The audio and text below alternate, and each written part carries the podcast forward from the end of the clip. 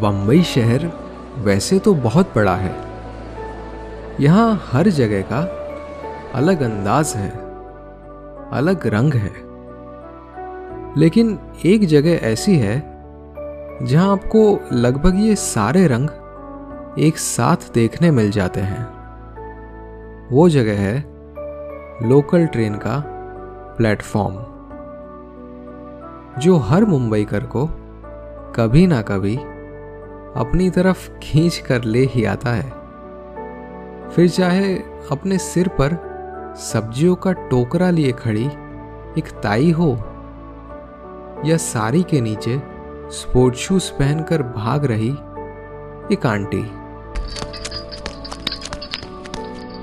Mobile पर game खेल रहा एक कॉलेजियन हो या न्यूज़पेपर में क्रॉसवर्ड सॉल्व कर रहे एक अंकल। मेरे ठीक सामने एक बुज़ुर्ग सरदार जी हैं, जिनकी लंबी सफ़ेद दाढ़ी को कंट्रास्ट कर रहा है, उनका मोटा काला चश्मा, उनकी डार्क ब्लू पगड़ी को संभाल कर रखा है पाँच पिंस ने। जो पगड़ी में आगे की तरफ़ बड़ी सफ़ाई से लगाई गई है।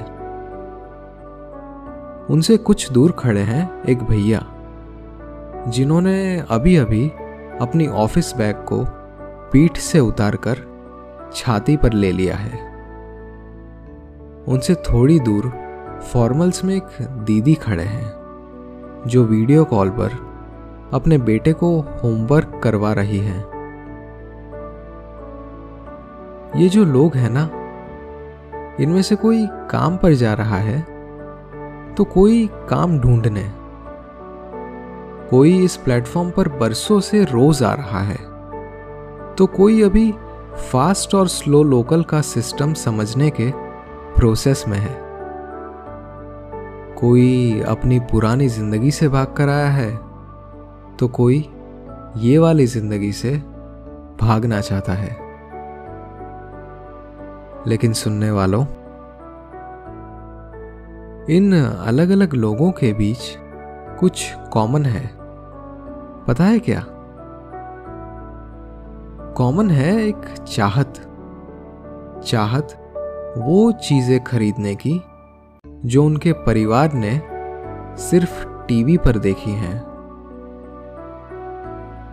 कॉमन है उम्मीद कि एक बेहतर जीवन मुमकिन है।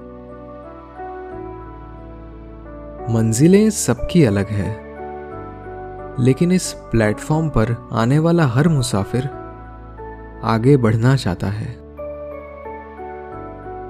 और ये लोकल ट्रेन जिसे बाकी शहर वाले कोसते हैं ना, यही हमारे आगे बढ़ने का एक बहुत बड़ा ज़रिया है। तो बस हिम्मत जुटाइए और चढ़ जाइए। प्लेटफॉर्म नंबर एक पर आई हुई लोकल सभी स्थानकों पर रुकेगी।